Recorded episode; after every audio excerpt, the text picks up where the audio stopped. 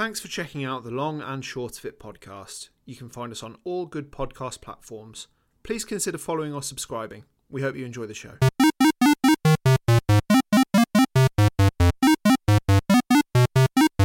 Hello and welcome to the Long and Short of It, the podcast where we discuss each of the games on the Metacritic Top 100 list.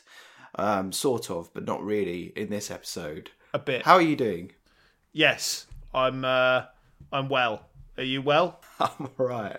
Um, I, I've been running around today. Yes, so I'm, I'm a bit tired, but uh, usually means we're going to have a very, very smooth episode. Uh, That's right. No brain fog. Yes, correct. As alluded to, today we're not discussing a game that's on the Metacritic Top 100 list, but we are discussing a nominated game from myself that um, I believe there's a conversation around as to whether it belongs on the list.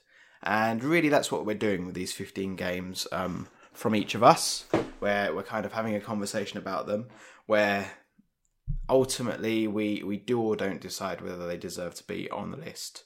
Um, so the game we're discussing today is The World Is Not Enough, released on the Nintendo 64 in the year 2000, and it was developed by Eurocom and published by EA Games.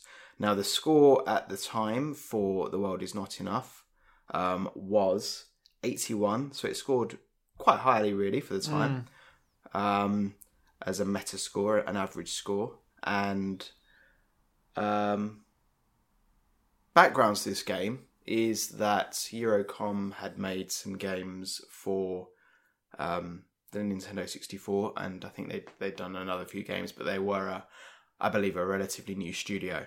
Um, they were working on an engine that they said would be scalable um, for next gen.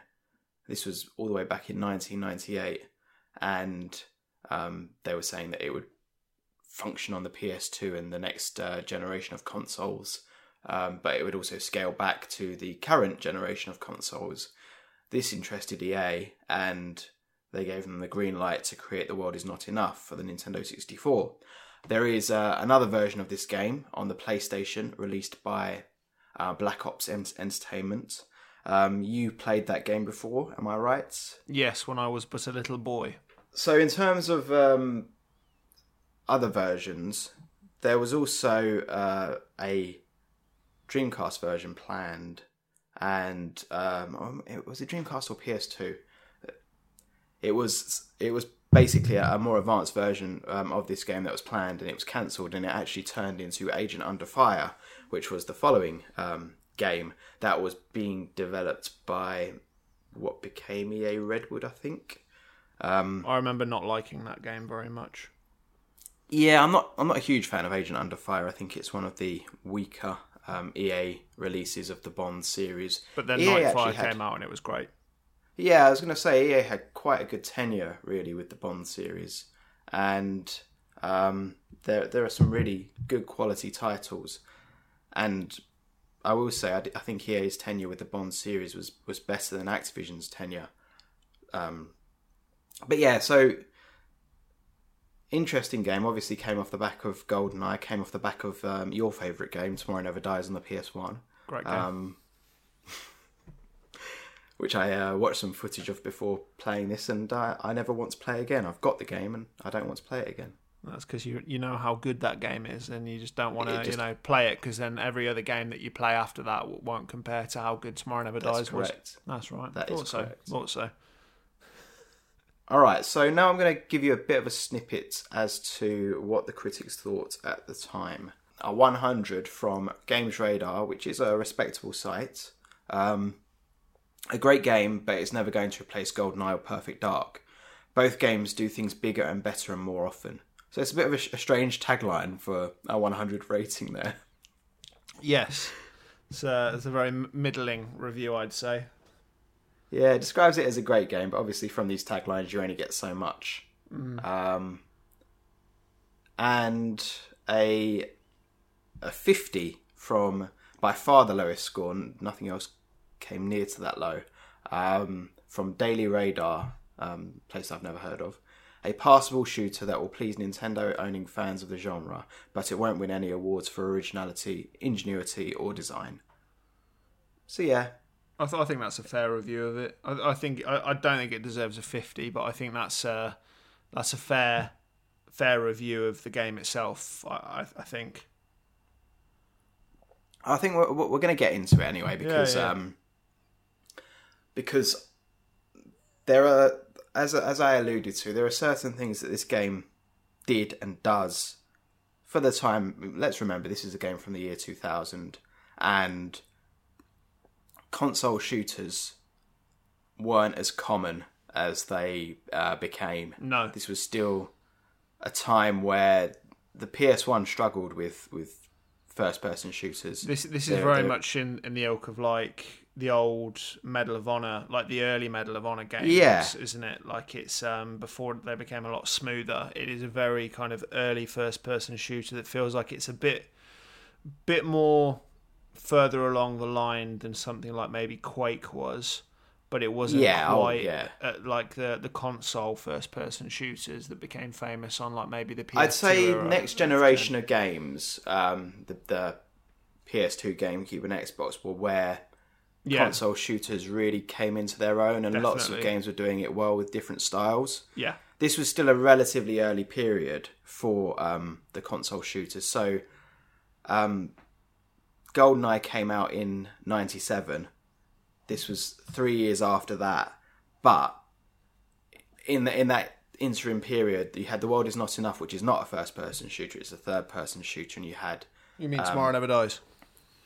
Oh yeah, sorry, Tomorrow Never Dies. Yeah, and and you've got the the PS One and N64 World Is Not Enough games. Yeah. You you do you you get more first person shooters on the Nintendo 64. Um, there was the the reason that I have read about that is because of the way that it because it was a the 64 bit console, the way that it handled 3D.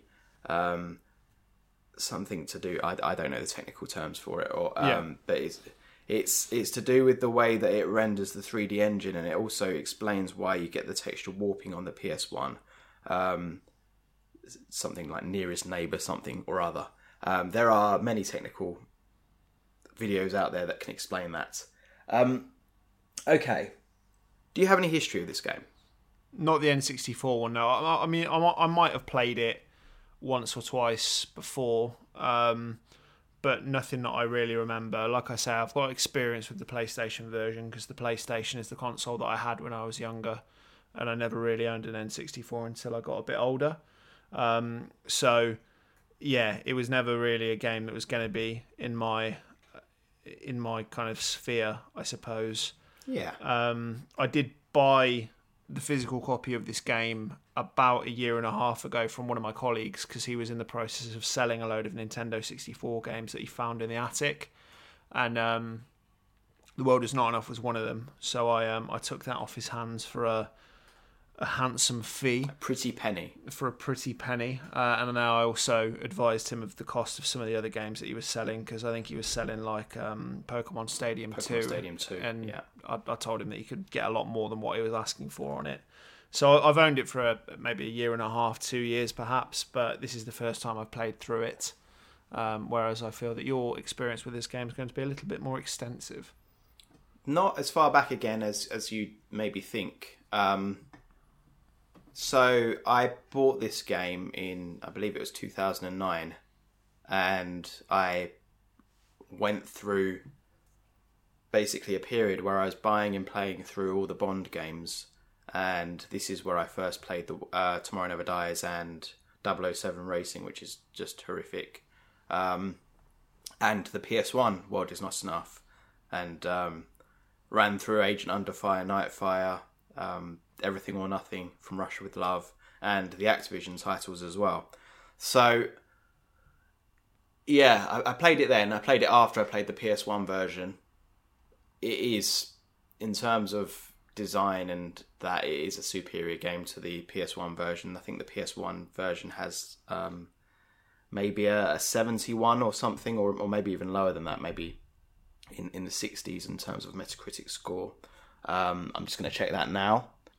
61, so actually a, a, a whopping difference in score there um, between the PS1 version and the N64 version. Um, so yeah, that's when I first played it.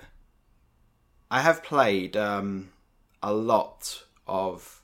I think it's fair to say that I've got more of a history with the uh, N64 than you have Yeah, big time. and I've played a lot of um, first person shooters on there, so I kind of know what the competition was like.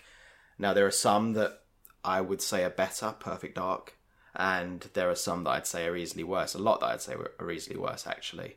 Um, so, yeah, I've completed this game probably five or six times now, and I've completed it on agents All and the secret difficulties. Not all, not all of them. Funnily enough, I need to go through on Double O Agent, but I've never really properly started it on that. But um, Right. this time, I was messing around and I was um, unlocking some some multiplayer stuff. Um, okay, narrative. Now the narrative follows the film, but do you want to give us just a brief uh, overview of the narrative? Yeah, the like you say, the narrative follows the film pretty closely, but I think the game came out before the film did, didn't it? Or it was being uh, produced in tandem, so there were a few, Alongside, yeah. so there are a few bits that the game kind of deviates from, uh, but the story is that um, there is a terrorist called Renard who is in cahoots with a woman called Elektra King, who is someone that he kidnapped um, years earlier, and M from MI6 helped negotiate her release. But it turned out that um, we find out during the story that Elektra developed Stockholm syndrome and fell in love with Renard, and um, she wants to take revenge on MI6 for not being quick enough to save her the first time, as well as um, a few other transgressions, and she's got a bit of a a bit of beef with M. So um, she she assists Renard. Well, she facilitates Renard in stealing a. Um, I think it's a nuclear weapon, isn't it? Yeah, nuclear warhead. Yes, and getting it onto a, a submarine, and it's Bond's job to go and save M as M gets kidnapped by Elektra, and go onto the submarine at the end game, and you know stop a nuclear warhead being launched and killing the terrorist Renard, um, think who the plutonium within the warhead, but yeah. Yes, uh, and I would like to say that the character model for Renard uh, in this game and the character model for M look absolutely atrocious. Oh yeah, they're not they're not great. I, Um, I do yeah. Some some look better than others, but yeah, those two. The Judi Dench model looks like a little goblin, and um, Um, Yeah. the Renard. Did you watch um Did you watch uh the the Bond YouTubers video before uh, recording by chance? What's that? The the one that always wears the bow tie. Yes, I did not know. How come? Because he also mentions he also refers to her as looking like a goblin. So Ah, I wonder where you got that phrasing. Yes, she does look like a goblin. Um, and then Renard, who's played by Robert Carlyle in the uh, in the film, he just looks like a weird bald monkey um, in the game. Which it's, it's a very similar to the bad film. Well, yeah, very very true. Um, but yes, the character model was uh, certainly something. But that's that's an overview of the story, quite basic. But um, yeah, it's probably because you, you kind of have to line it up with the Bond films, don't you? And I think that the world is not enough is probably Pierce Brosnan's second best Bond film, Yeah, I I Um, think it is. followed by Tomorrow Never Dies, and then Die Another Day being the worst, and obviously Goldeneye That's the being order the best. I would also go with. Yeah, I think Tomorrow Never Dies is a decent film, but I think The World Is Not Enough kind of pips it to the post. But yeah, Goldeneye It's a bit more still... interesting. Yeah. Um, you've got the female villain for the only time in the series. Um, yes, arguable between Elektra and Renard, who is the villain, Hmm. but um, in a way, I think she fulfills that role more interestingly than Renard because I don't think Renard is that great a character. Um, he's a bit forgettable, really, in, in the great pantheon of Bond He's- villains. Yeah, he's, he's now Alec Trevelyan, is he? No, um, he he should have been a home run, but wasn't, which is just a bit of a shame, really. Yeah. It- it- and to be fair, Robert Carlyle is a really, really good actor as well. Well, that, this is what I'm saying. It should have been a home run. It should Yeah. with, with him in that role. Part part of the, I, I, I don't know. I think um, there are lots of reasons probably why, but I think the character on paper sounds good, but probably could have done with a bit more writing. I think I think that's the case for most of Brosnan's films after Goldeneye. I think Goldeneye is the best written one and is the best story. Yeah, Um, and from there, had the most time of spent on it. Yeah, and they, they seem to kind of deteriorate in quality as it goes on. Obviously, you said you kind of swap Tomorrow Never Dies in the World is not enough around a bit. Yeah. But I mean, Die Another Day is just dire. I'm, I'm actually rewatching. I'm, I'm in the process of rewatching Die Another Day. I'm near the end now.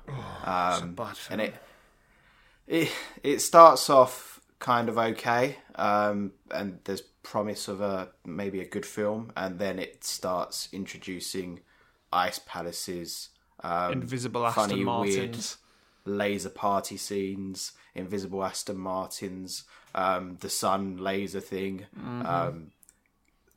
Uh, Bond like skiing on yeah, windsurfing on a tsunami or something. It's ridiculous. It's a bad film. it goes so fast off the rails. It's Mm-hmm. just um, you just think they were just throwing things at the wall by this point, and, and it, it does really clumsy references to all the old films, and it, it's just Not great. No, it's not. Um, H- hence needing a uh, a series reboot with uh, Casino Royale. and at the time, I was I was I mean I think you were too um, a big um, Pierce Brosnan fan, and I thought it was Yeah. a bit of a travesty that he was ousted. But when I rewatch that film now, I just kind of say, I get it. I yeah, get it. he, he was getting a bit old for the role, wasn't he? He was getting it a bit long in the tooth. Um, yeah, it didn't didn't look like he did um, when he did Goldeneye. No, it's it's a shame because um, yeah, Bro- Bros- Brosnan's my favourite Bond, but I think that he had the least to work with in terms of the quality of his films and Stories, I yeah. think, as well as when he kind of got the parts and, and could take the part originally. I think he was obviously a bit older than he ideally would have been to start. Because obviously he um, Yeah, forties. He was. yeah he was supposed to take it when Timothy Dalton got the role, wasn't he? For um, Well, he, he was. He mm, there, there were there were contract we issues with Remington Steele. Yeah, there were there were contract issues with both of them. So originally it was Dalton, then it was Brosnan, then it was Dalton again. Mm. Um, and Dalton was. I think we discussed this in the Goldeneye episode. beyond he was beyond he his was, years. He was he was contacted to do Bond all the way back um, when George Lazenby on did his film? Secret Service. Yeah, on Her Majesty's Secret Service. He was uh, he was first contacted to do Bond then, and he said he felt he was too young. So um, they were both on the producer's radar for many many years, and that's kind of the the way it worked out. And I, I, I don't I don't feel bad about Brosnan's tenure because he got Goldeneye, so Yeah, he could have had nothing, which Mm. he did have Goldeneye, yeah, and I think which is arguably one of the best films in the series. Yeah, one of the best films, which had the accompanying game, and Mm-hmm. both film and game have uh, kind of risen to a status of legend, haven't Yes. Quite, they have indeed. Um, okay, so what do you do in this game? it's a first-person shooter gadget, little bit platformy, linear level progression esque game. It's effectively you've got two or three tasks at the start of every mission. You get a briefing, and then you've got to go and do them. Uh, and the, the the the tasks and the goals can be a little bit broad in terms of you know what what it is you're expected to do. Um, as was the case in uh, in GoldenEye, that if you fail an objective, you can continue with the mission. It's just that when you get to the end, you'll fail. Um, Yeah, But yeah, it does it- sometimes kick you out. Um, some some objectives it doesn't like you failing, and it will kick you out, and then other times it lets you carry on. Mm. I don't really know what the um, the logic behind that is, but no. So, in terms of the first person shooter nature of this game, what fundamentally um, do you think GoldenEye does differently to The World Is Not Enough? Um, I think that the world is not enough has kind of progressed a little bit in terms of you know first person aiming in particular, um, and having a reticle um, on like a few things like the gadgets etc. And, and a red dot sight here and there, but overall I don't think it's changed that much. You've still got like the the assisted aim on a lot of the weapons which you have in Golden GoldenEye. So it, it feels similar but different. Like it's progressed slightly, but not Yeah. a huge amount. Um, is is what I'd say. And what about structurally in terms of the way that the missions are set up? I know you mentioned um, the objectives given at the beginning, but it does do a few things different with that, and uh, just wanted to see if you picked up on it.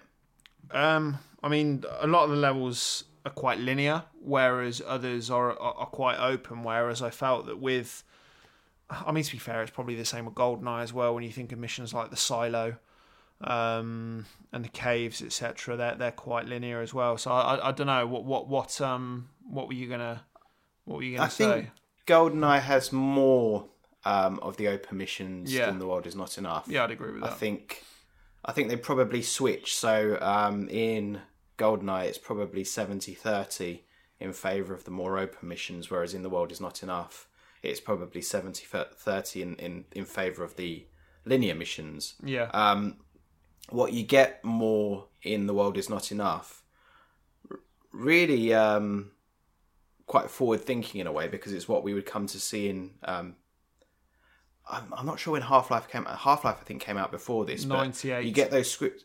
Yeah, so you get those scripted moments in Half Life, and you get scripted moments here. And uh, so within levels, there'll be, um, for example, um, the MI6 building, and you're uh, running through that. And at various points, there'll be set pieces that will happen. Maybe not in the Call of Duty esque um, way that you get set pieces, but there'll be certain things that happen at certain times, certain explosions yeah, and it, it's kind of a bit of a forward thinking, borrowing quite a lot from Half Life sort of way of doing things, and not found in Goldeneye. You also get on the fly objectives, whereas in Goldeneye, you get your objectives at the beginning, and um, yeah. sometimes they reveal uh, what's going to happen in the mission because you get your objectives at the beginning. Whereas in the world is not enough, you could get one objective and then um, three minutes later you'll get another objective. Yeah. Um, so yeah, it- it's just slightly different in terms of the structure, and uh, I think that is owed to probably Half Life and what some other popular games were doing at the time. yeah, Um, but as you say, the developers of this game clearly played a lot of GoldenEye, and GoldenEye was a, a real point of reference um, when creating this game. Um, okay, is onto our ever-present feature, gameplay is king. Is the world is not enough fun to play? Yeah, I'd say it's. um I don't think it's the the most fun Bond game I've ever played, but I think it's all right. Um, I'd say. I mean, uh, we won't do comparisons yet to GoldenEye, um, but because it is very hard to not compare this game to GoldenEye because they are very similar. Um, but yeah, overall, I'd say it's quite fun. There are frustrating levels and frustrating bits, but on the whole, I'd say yes. What do you think? I think it's fun to play. So, do you know what Eurocom went on to develop after The World Is Not Enough? Which which Bond game? Mm, road the the racing one. No. So the game that they developed went straight into developing after The World Is Not Enough N64 was Nightfire. Oh, okay. And this game, a lot of uh, what you see in Nightfire started here. And uh, you've got the uh, level called Night Watch, I think it is yeah, and you've got the the level in uh, Nightfire called Night Watch, and some of that stuff started here. I, th- I think it's fun to play, and I think it's due to the the length of the levels. They're quite a lot longer than the PS1 counterpart, but they're still quite snappy. yeah, So you you can um, you can do a run through. You could speed run it. You can unlock things. You can then play the multiplayer. I think this is where, as you said, it's hard not to compare this to GoldenEye. yeah. Very difficult. I think GoldenEye does one thing better than this game, and it's quite a key thing. Um, but I also think this game does a fair few things better than GoldenEye. But the key thing that I think GoldenEye has over this game is the feel of the gunplay. Um, I mentioned the juggling when we did the GoldenEye episode, and I keep coming back to this idea of juggling enemies, and it's something that is in GoldenEye. It's something that's in Perfect Dark. It's something that's in the TimeSplitters games. Um, So you'll shoot an enemy and you'll stagger them, and then you you can shoot another enemy, stagger them, and go back to the first Yeah. enemy. And I really enjoy that that kind of um, gunplay. Actually, the world is not enough does try to replicate that, but it doesn't. To me, feel like it does as good a job. No, it doesn't. Um, that being said, I think it feels punchy to play. It feels quite fluid. It's it's it's known as um, one of the smoothest, if not the smoothest, first-person shooters on the N64 in terms of how it runs um, and performance. Um, whereas, as we know, Golden GoldenEye and Perfect Dark really chugged at times. Um, so this is a much smoother game to play through many scenarios. Did you um, did you put the high detail mode on by chance? No, I, I didn't realise that you could do that until after I finished. Well, not after I finished, until about yesterday because I finished it today. Um, but yeah, I, I didn't realise that until looking some stuff up afterwards. Because it's in the options menu, isn't it? Before you actually start the game. Well, not before you start the game, but in the main menu. Yeah, so there's a high detail mode that requires the expansion pack, and it has a, a slight impact on performance. But yeah, generally speaking, this game runs very fluidly, and it's it it is fun to play. It's not, as I say, GoldenEye levels of fun with that juggling system, No. but yeah, it's it's a good time. Um, do you have a favourite move? Uh, I, I wouldn't say move. I, I've got a favourite gun, if that counts. Okay. Um, I think is it called the the, the Raptor? It's like a, a Desert Eagle kind of, uh, like the, sil- yeah, the silver sort of pistol. this game's Magnum, isn't it? Yeah, it's a bit like a Magnum. So either that or the pump action shotgun. I think the shooting on this game is quite satisfying. Um, I, I quite like using the watch as well. Um, the grapple was a little bit slow in, in points, but the stun gun's also quite a cool little um, little addition as well. So I'd, I'd say the shooting though overall. What about you? one thing that I always did not like about Goldeneye that was the slap chop thing. Yeah, the karate you, chop. yeah, and you had the famous mode called Slappers Only. Um, and in this game, they wisely replace it with a Punch. punch combo, Yeah, and you don't get many chances to use it. But punching people in this game is really satisfying. Um, you get these like comic book thwacks with it, and yeah, it's just a lot of fun. In terms of guns, um, one of the unique guns that I really quite like, and it just is a nice addition, is the crossbow that you Yep. get to use uh, in the airfield level. I Yep. think that's a cool weapon to use, and you can zoom in and yeah, and based on how far you are away from your enemy, um, the, the the bolt will um, curve downwards, so you've got to use a bit of strategy as well. Um, okay, I've got a section called uh, "The World Is Not Enough Does What Goldeneye Don't." Um, nice. so, can you think of anything that uh, that the world is not enough does that uh, you couldn't do in GoldenEye, or that was improved in the world is not enough? Jump. Yep, that's one on my list. That that's probably the the biggest one I'd say. Um, actually, use a like a like I say the first person reticule prop- properly. It is in GoldenEye, but it's kind of been uh, not perfected, but improved here. Voice acting, yeah, another big one, um, although some especially of it is for the N64. yeah, yeah, definitely. In comparison to the uh, PlayStation, there aren't you know a huge amount of games that have full voice acting on the N64. Um, so So this game used a 32 megabyte um, cartridge, which was the biggest were the 64 megabyte cartridges, but the 32 megabyte ones weren't that common either. Um, so yeah, this game took up a lot of space, and I think it's mainly due to that compressed voice acting. Yeah, I mean to be fair, some of the voice acting is dire. Um, I think from from from looking at it and watching a couple of videos, um, they they got um, mostly. Well, no, it was all pretty much voice actors to do the voices, except for um, John Cleese. John Cleese, because John Cleese does everything. But the um, the voice actor that did Elektra was particularly bad. Um, and I know that I think Sophie Marceau, she, the actress that plays um, Elektra in the film, I think she's she's actually French, isn't she? I mean, I'm, Yes, I'm assuming so is. with a surname like Marceau. Um, but the the voice actor in this game that is Electra is really bad. Um, but yeah, voice acting. Um, The voice acting is equally slash possibly more terrible in the PS1 version as well. excellent. Good to know that at least it's consistent. Um, go and listen to um, go and go and listen to Valentin on the uh, PS1 version. I think you'll love it. It's probably very bad and probably quite racist, I imagine. Uh, as, as to what someone from 1999 or 2000 thought a Russian man should sound like. Um, those are the two that stick out to me. Um, so I'm not sure what else you've got on your list. Um, first one, reload animations. Yeah. So do you remember how GoldenEye did reloads? it, you just kind of put the gun down for a second out of the screen and then came back and it was reloaded, right?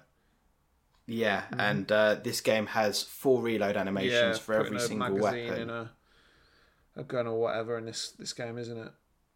Yeah, and it's it, they're really quite nice. Um, particularly, one thing that I like is with the shotgun, you manually reload one shell at a time, so up to I think seven or eight shells, and I'm surprised I've not seen that in, in other games. It it seems like um, just something that, that games would do to make you feel a bit more in control of uh, your reloads. So you could, if you wanted, you could put three shells in there um, because you've only got three enemies to take out Yeah. um, yeah, it's just a nice little touch, and, and having those reload animations again.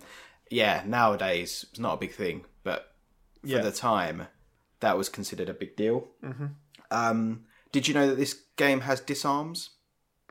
No, only with the stun gun, not the stun gun, the stun watch, right? So if you go up behind someone, um, you can get them to uh, put their hands in the Oh, air yeah, yeah, yeah, and drop the gun, um, and then pick up their gun. And I didn't realize until I accidentally did this uh, a few years ago, and I thought that's very cool. And again, ahead of its time, really, Mm. in terms of forward thinking.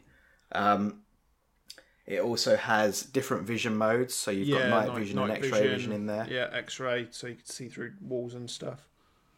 which is again by 2023 time, yeah. standards not not not that impressive but for the time Yeah, hundred percent. um uh, you've also got alternate fire for every single gun um Yeah. so you've got the normal fire for all of them you've got alternative fire which again just includes your it increases your options for using um all the guns Yep. um, as you said, you've got jumping, um, which was quite a big addition. But For sure. As to whether it's um, a good thing or not, I mean, some people don't like jumping in their first-person shooters. Some people do. Um, I don't think it really um, has a bad impact here. I think it's a decent enough addition.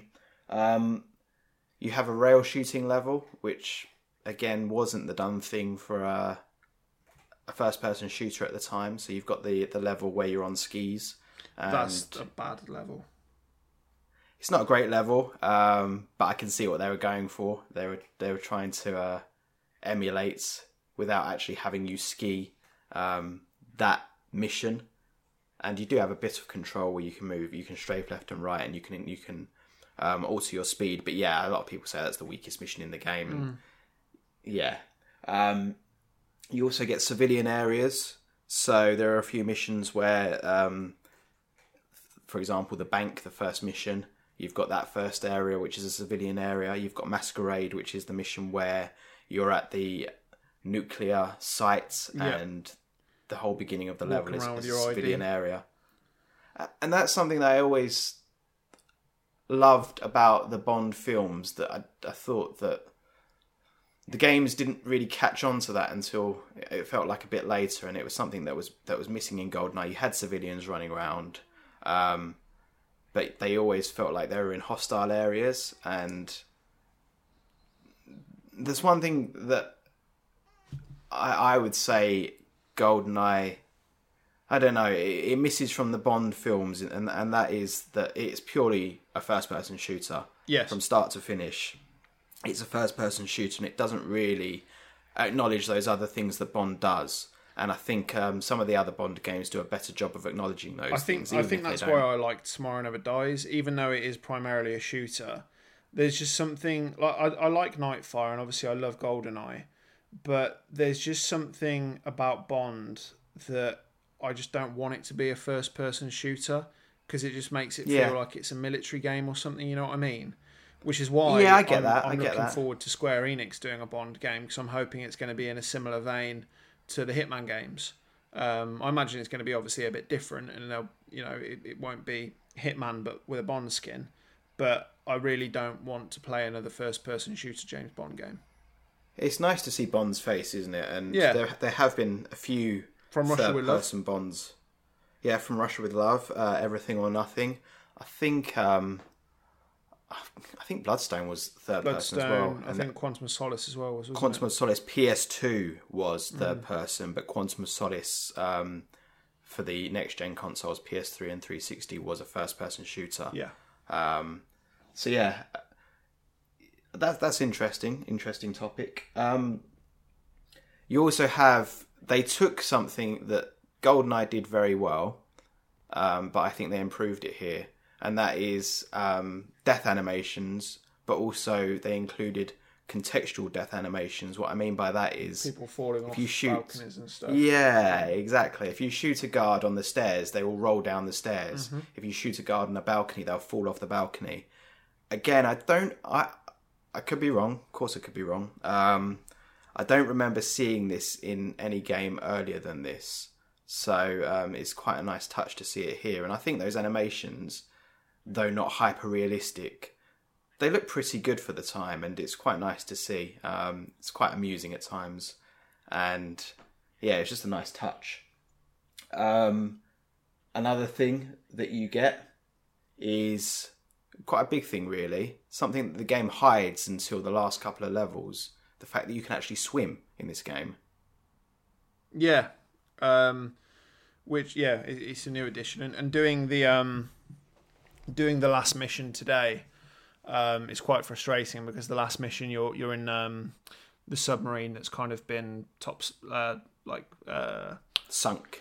yeah, and it's flooding, and there's a lot of swimming, and it's like a maze, uh, and your your O2 meter goes down relatively quickly. Um, but it is cool that swimming's in this game, um, which it, Yeah. it, it would have to because so much of the the, the end of the film uh, is Bond swimming through the. You say that. anyway. Well, not so much of it, but you know, it's a big element of the last bit of the film with him and when Christmas Jones. Well, the PS1 out. game features no water, no swimming. That's because the PS1 game's not very good.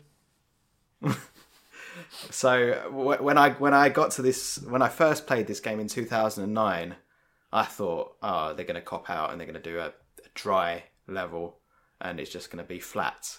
Um, so I was quite impressed, really, that they they did their best to recreate. And yes, the Nintendo 64 controller doesn't work that well with uh, all the different directions you can move when you swim, but I appreciated the touch of uh, The addition. trying something new. Yeah, exactly.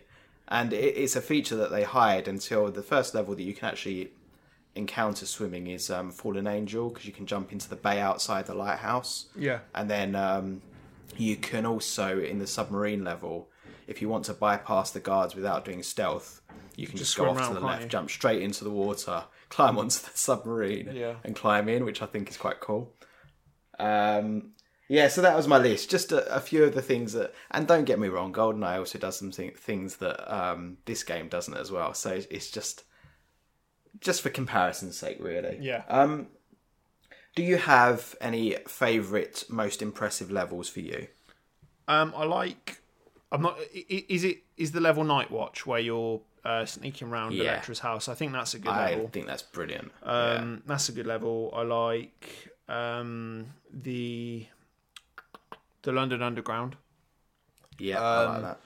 and I, I don't think I remember that being in the. Fi- I've not watched the film for probably about No, that years. that was a creative license. It um it it was very reminiscent of um Skyfall. Yes. Um, where, where, where obviously Bond's chasing uh, what's his name Javier Javier Bardem's character. Um, yeah, yeah, those two. st- Silva. yeah, that's it. Silva. Those two stick out, and I think uh, Fallen Angel in the towers all right as well.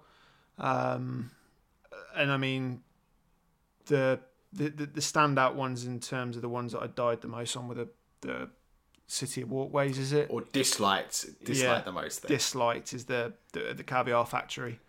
Um, Yes, City of. Walkways one and two. They are they're, they're also probably my least favorite levels, yeah, to be honest. It, it just feels like the difficulty spike goes up by tenfold, and it feels And they're not that unfair. interesting. I, I like I like the uh, the the blade choppers. I think Mm-hmm. they're cool to see. different. But yeah, but at the same time, they're not the most entertaining levels. Um, No, and and to be fair, in the film, that's one of my favourite parts because I I, funnily enough, when I was a kid, when I first saw these films, so mid two thousands, I was I was a bit obsessed with Bond. Not not in the same way that you are, I don't think, but I had a real, real thing for the Brosnan films.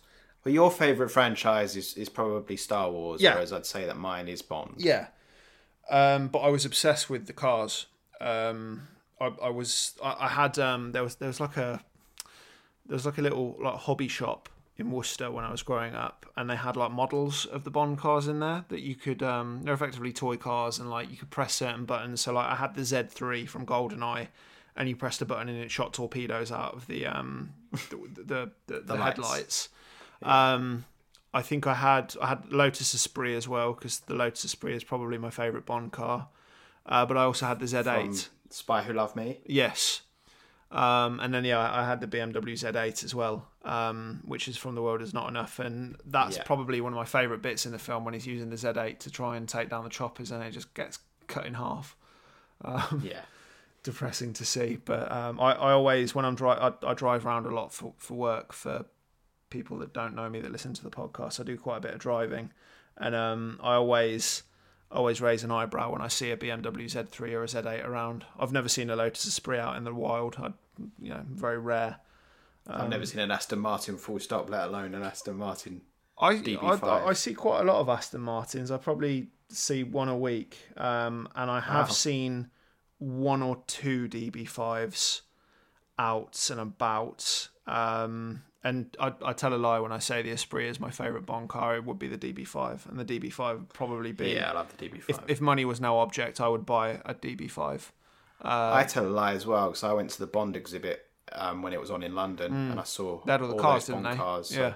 yeah, had all the cars. They had a lot of other gadgets as well. It was very very cool um, e- exhibit.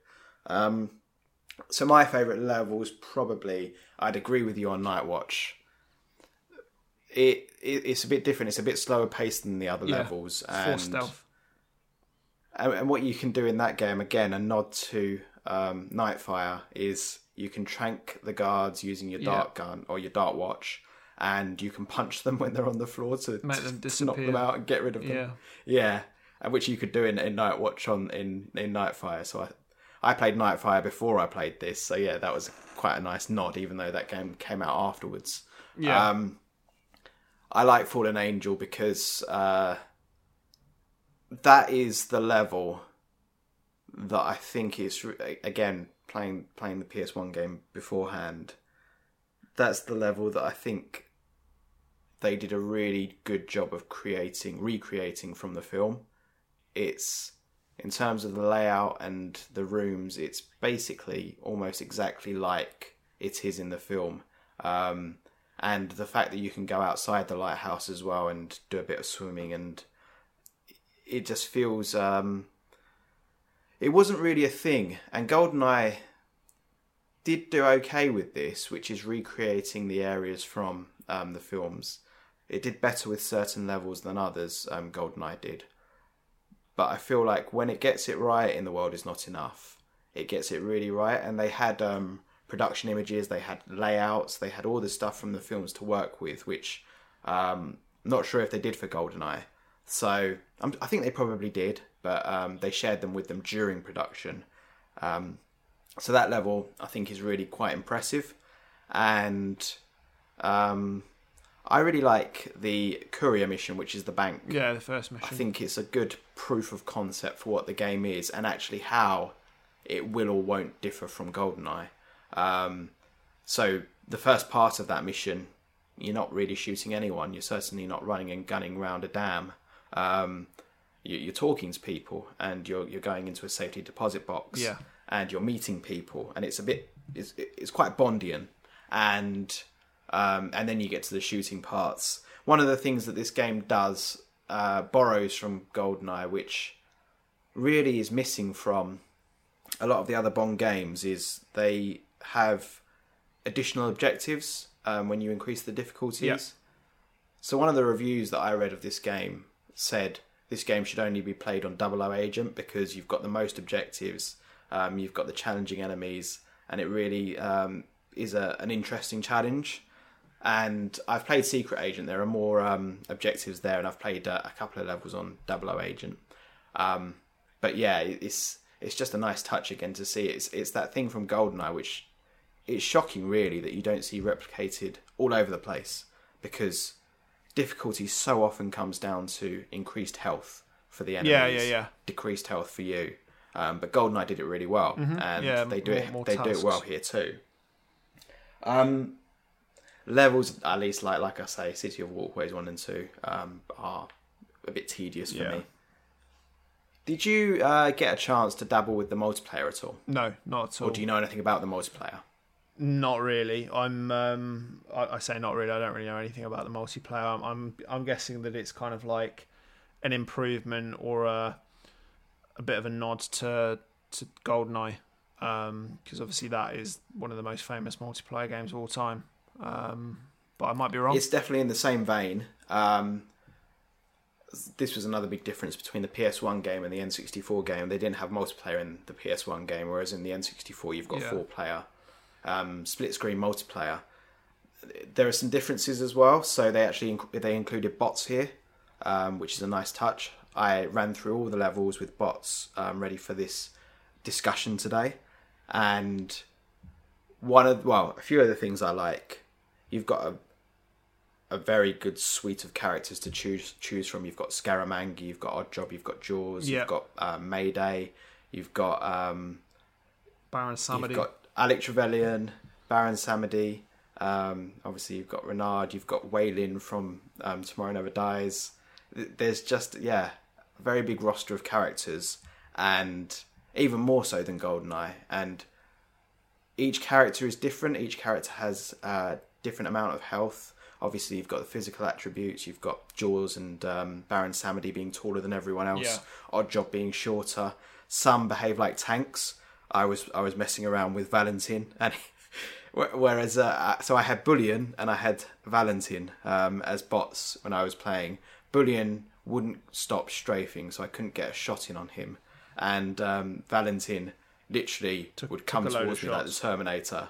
Yeah, he just would come towards me like the Terminator with a shotgun all the time, and it, yeah, it was quite it was quite funny seeing the different behaviours that they'd obviously Yeah. programmed into this game. That's cool. Um, one of the other things is they've they've got a, they were smart with the levels, so they did the similar thing that GoldenEye did, was which was take the levels from um, some of the levels from the single player game and condense them and make them multiplayer friendly.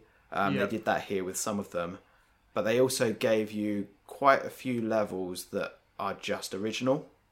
Um, so in this game, you've got the I can't, remember what it's called, but you you know in the film, you've got that one scene where um, Renard has um, has Davidov and Doctor um, Arkov, and he gives them the, the burning stone Yes. and places Yeah, it yeah. into.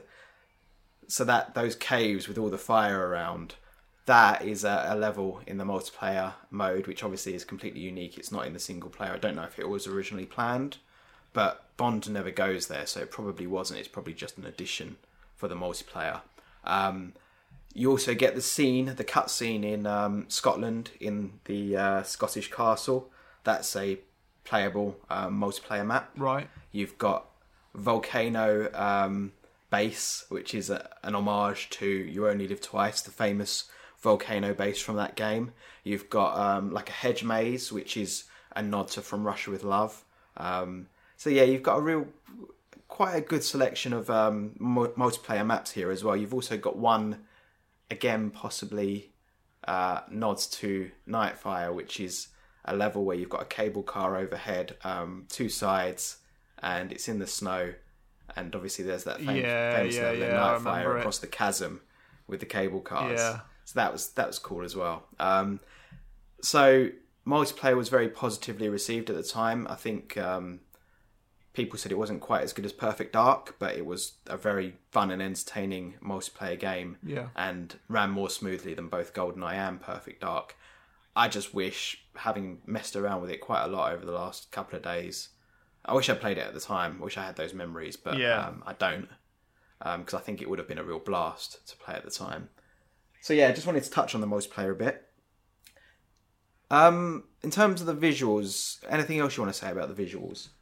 Not really. I I think I, I think GoldenEye has because it's a bit older and not by only by three years, but because it's a bit older, I feel that GoldenEye gets away with it more because it doesn't try to make it look too realistic.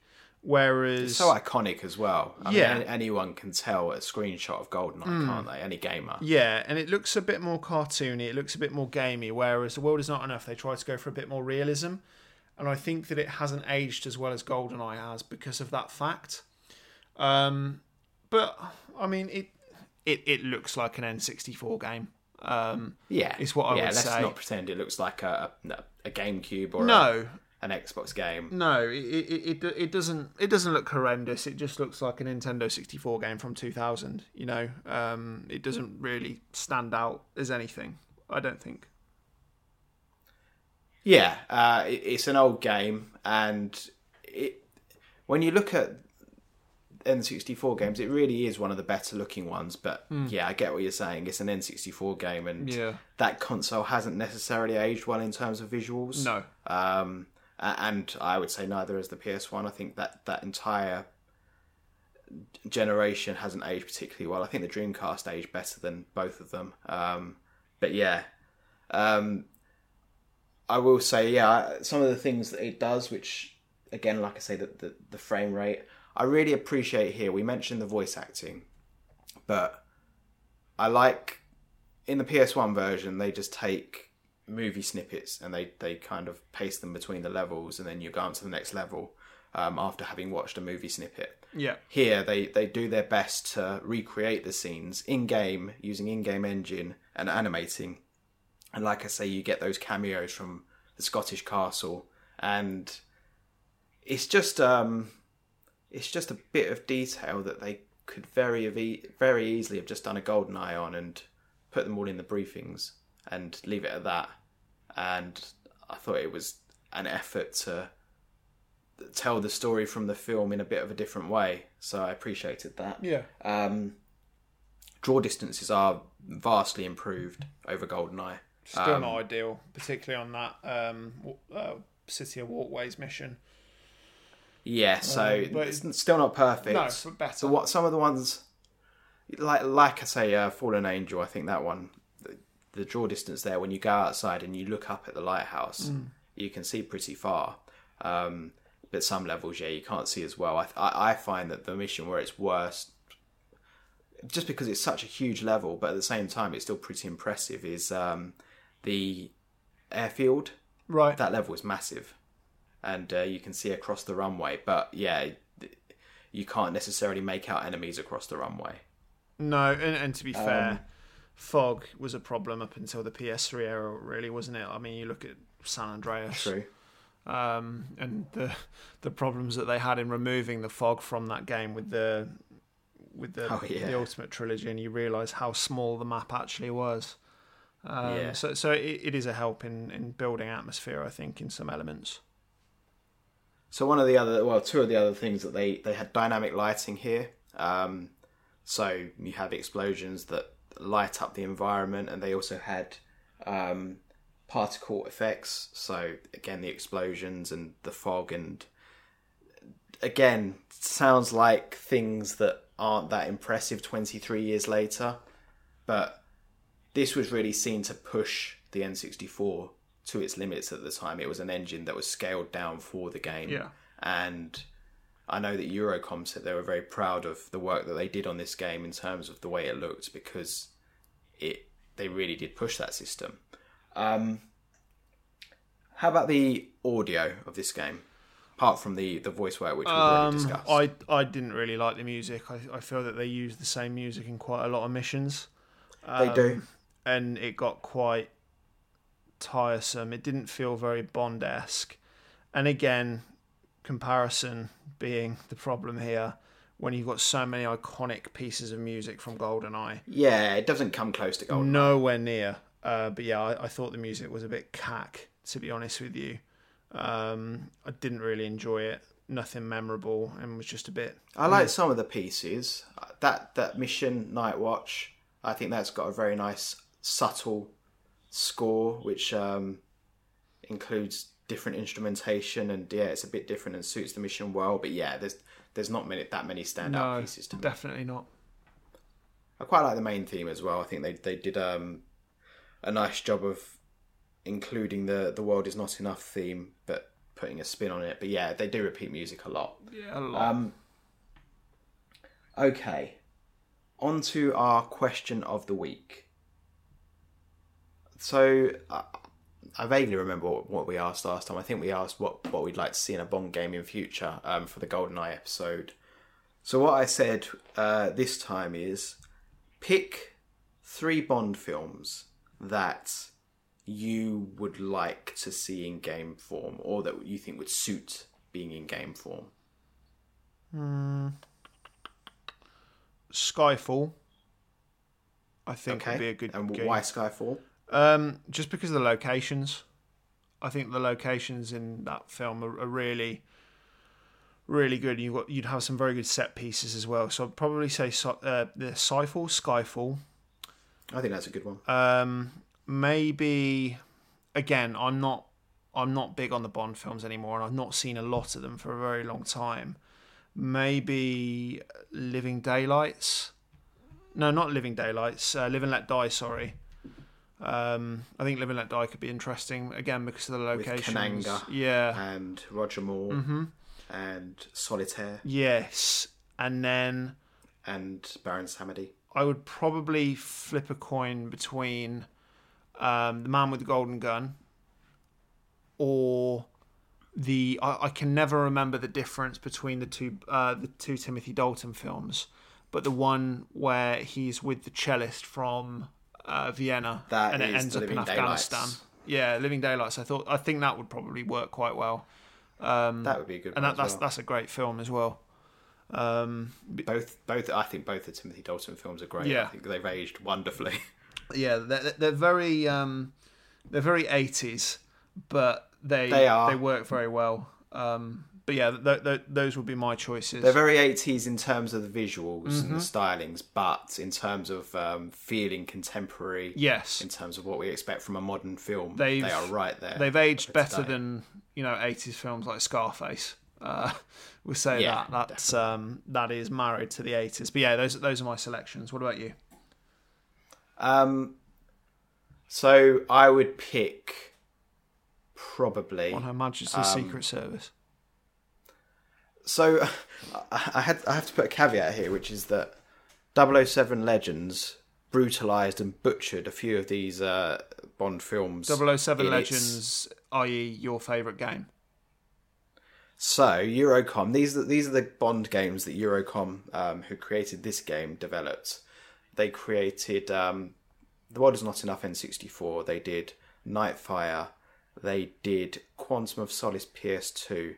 They did GoldenEye Reloaded, and they did 007 Legends. Dear. How they got to 007 Legends, I don't know. What what what, Um, what a, it's a shame. What a, what a shame to end your uh, your prime on 007 Legends. Although And then and not, and just to, just as a real kick in the teeth, they went out of business after 007 Legends came out. I'm surprised about that because I, I believe that you bought all the copies, didn't you? Um, with it being I actually, did, game. I, I think we talked, we talked about this last time. I didn't own a copy. I borrowed it from you, because did. I refused to buy it after the atrocious reviews yes, and then you and it butchering at several of my favourite Bond films. and then you realised that it was in fact your favourite Bond game, and uh, you've never looked back.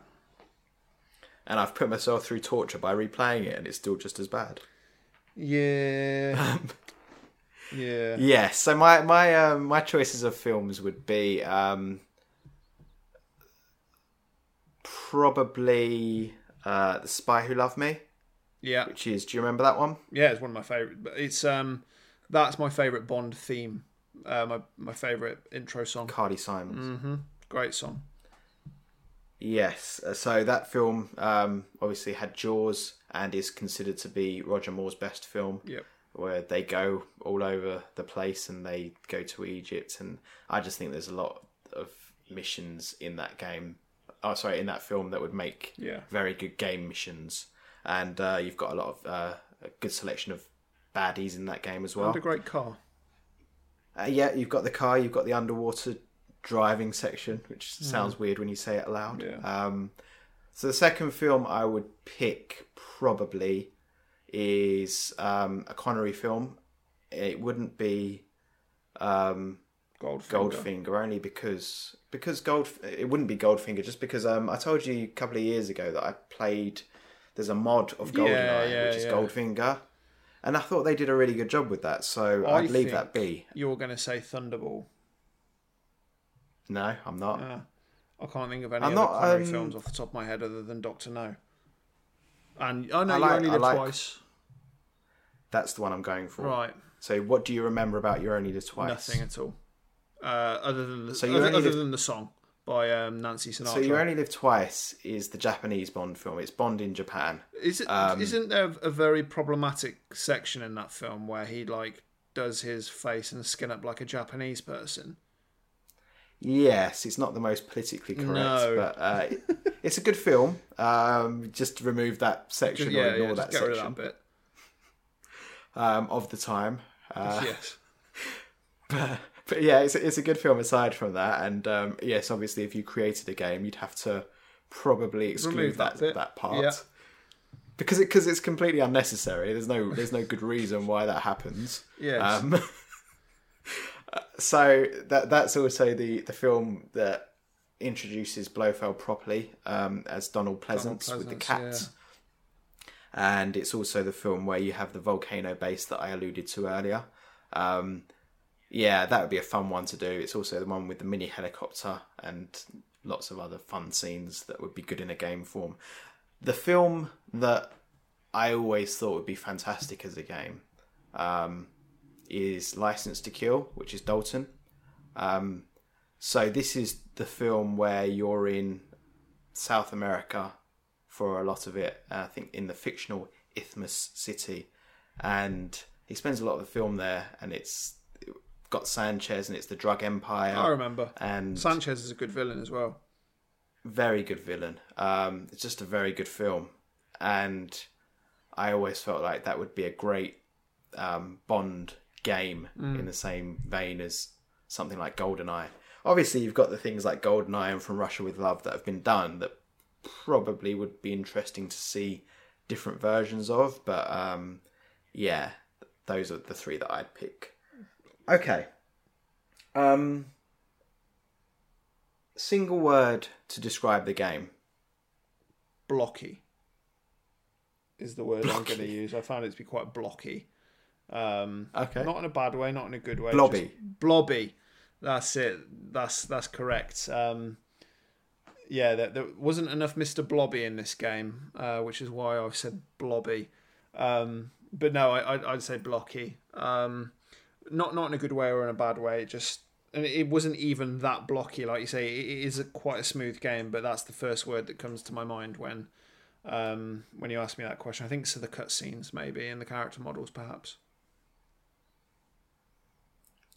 Yeah, I've not even I've not really even thought of a word that I'm going to use to describe this game. Is Um, it blobby?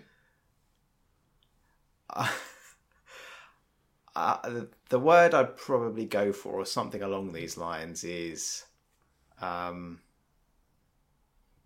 unwinnable. Right. Which to, to to elaborate on that, this had GoldenEye not existed. Um, I'm not saying this would have taken GoldenEye's place. No. but it's it, it was unwinnable because GoldenEye does exist. GoldenEye had had three years in public consciousness. GoldenEye was, I believe, the third best-selling Nintendo 64 game of all time. Um, everyone knew about GoldenEye. People on PlayStation were desperate to play a GoldenEye alike Yeah. um, that split screen multiplayer that everyone played. Um, so many memories were made in that game. Yeah. Every single it's it's not just the world is not enough. Every single Bond game that has come out since, including the new IO interactive Bond game, will be compared to GoldenEye because it was lightning in a bottle. It was a team of inexperienced, unknown developers given the reins by Nintendo and Rare, and they somehow came out with GoldenEye. And when you look into the development of GoldenEye and um, the fact that they were wanted to include four bonds, and Yeah. it was just so ambitious, and they didn't they didn't have any limitations because they didn't know how to set them. No. Um, so this this battle is unwinnable for the world is not enough, but for every single Bond game that's ever come since. Yeah. Um, how do you top that? You can't. No. You can't. You can't top that moment in time where lightning in a bottle um, was caught. Mm. Um, so that's that's the word I will use. But I'm gonna lead straight into does the game deserve to be on the list? And I I'm gonna start actually with this. You start. So I when I put Bond games on my 15 games, there will be another Bond game. I'm not quite sure what it is yet. Maybe there'll be two in the next lot of 15 that we do. Um, I'm not really putting them there because I believe that they are the best games ever made. I think there's an argument for GoldenEye, of course. Um, I'm putting them there because I love the franchise and I love the opportunity to talk about it. Um, you know this in the same way that you, you probably put down Jedi Knight, Jedi Academy. yeah. Um, it's an opportunity to talk about that series that you love. Yeah. Yeah. And I feel like I could talk about Bond endlessly. And I rewatch the films probably once a year. I think they're great, and it's just my one of my vices, I suppose. It is, and that's why this game is here. That's why we played this game. Um, do I do I honestly believe it deserves to be um, considered one of the best games of all time? No, I don't. Um, but I will say that as a player, I I find it more enjoyable to play than GoldenEye these days. I just think GoldenEye's got quite a few missions that people forget are tedious. Oh, yeah. which- like the bunker, and they're interspersed with the very good missions that are very enjoyable. What you've got on top of that is that wonderful gameplay mechanism, which is juggling um, in GoldenEye, which kind of makes everything okay. And then you run into control and you have the dodgy frame rate while you're trying to protect bloody Natalia Yes. and you want to tear your face off. Um, so GoldenEye is funny now because you get the people that can appreciate what it was, but you also get these these people that that say, um, "Oh, it's just absolutely horrific to play now. It's aged terribly." And I'm not here to say which is right, which is wrong. Um, I know what I think, but that doesn't, it's not really relevant to this conversation. Um, I would prefer to play The World Is Not Enough to GoldenEye, and, and I don't know what it is about it. Maybe it's a little bit more arcadey than GoldenEye. It's very snappy and pick up and play. And I mean, how long did it take for you to complete? Probably not too long no. and it's the nature of the levels the fact that they did do a good job of translating the film into a game. And one credit that i would give eurocom as developers they uh, before they even revealed that they were working on the world is not enough they were asked what are they working on at the moment in 1998 they was they said oh we can't tell you what we're working on. We'll reveal it later on this year. Um, but it's to do with the license. And then the following question was, "What are you um, playing a lot of at the moment as a as a developer?" And they're saying we're playing a lot of Goldeneye. Yeah. Um, this was not a developer that was just painting by numbers No. and chucking something out wanted to for get the money. right. They really tried, and I think that's why I like this game. Um, they knew it was unwinnable, but they really tried Yeah. they put in those um, Bond features like having the hedge maze, like having the volcano base, like having Valentin Zukovsky come at you like a tank. It's a fun, entertaining game, and they obviously it was obviously made with love in the same way that GoldenEye was. but it was the wrong time. GoldenEye had already happened. They were never going to match up to it. No. But uh, it doesn't deserve to be on the list. But it will always have a fond place in my heart. For me, I, I agree with you. I, I can understand why you wanted to put this game on there. It's, it's, it's a it's a talking point for something that you that you like, isn't it? Um, Yeah, but uh, I agree with you. This more to come. yeah, and and this wouldn't be on my top 100 either. Um, I thought it was all right. It's not Tomorrow Never Dies would be your number three, I believe. uh, 007 Legends would be my number three. Um, Tomorrow Never Dies would be my number one. Uh, followed by Agent Under Fire. I think uh, you'll find and 007 Racing. that's right. Everyone's favourite. everyone's favourite. Um, but no, it's it's it's kind of standing on the shoulder of of greatness, isn't Yeah. it? With um, following Yeah. up of Golden Standing on the shoulders of giants. Yeah, and you know it was never going to kind of reach that level. I don't think. I don't think any game could. Um, it was fine. I, I didn't massively not enjoy it, but it, it was one of those games that's kind of I, I feel very neutral about. Um, Yeah. Which doesn't really say one thing or the other, but it, it, it was fine.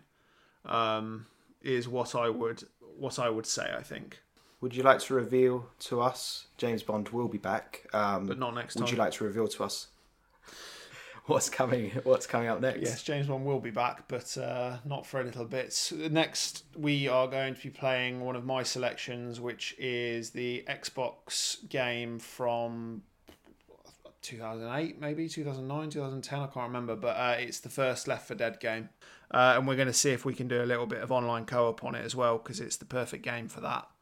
Um, Yes. so yes, that should be How long is this game? Probably Three about minutes? six, seven hours, maybe if that. And anything I should know before playing, or any any any words of wisdom that you want to give me? Leave the witch alone. Is that the enemy s- type? but well, and and gen- general advice for life there as well. Leave the witch alone. Um, Yeah. But no, uh, the, the the advice for the game is leave the witches alone and don't go near them. Um, Okay. and, and turn those flashlights off as well if you go near a witch. Enigmatic. yes. So yes, that will be next time.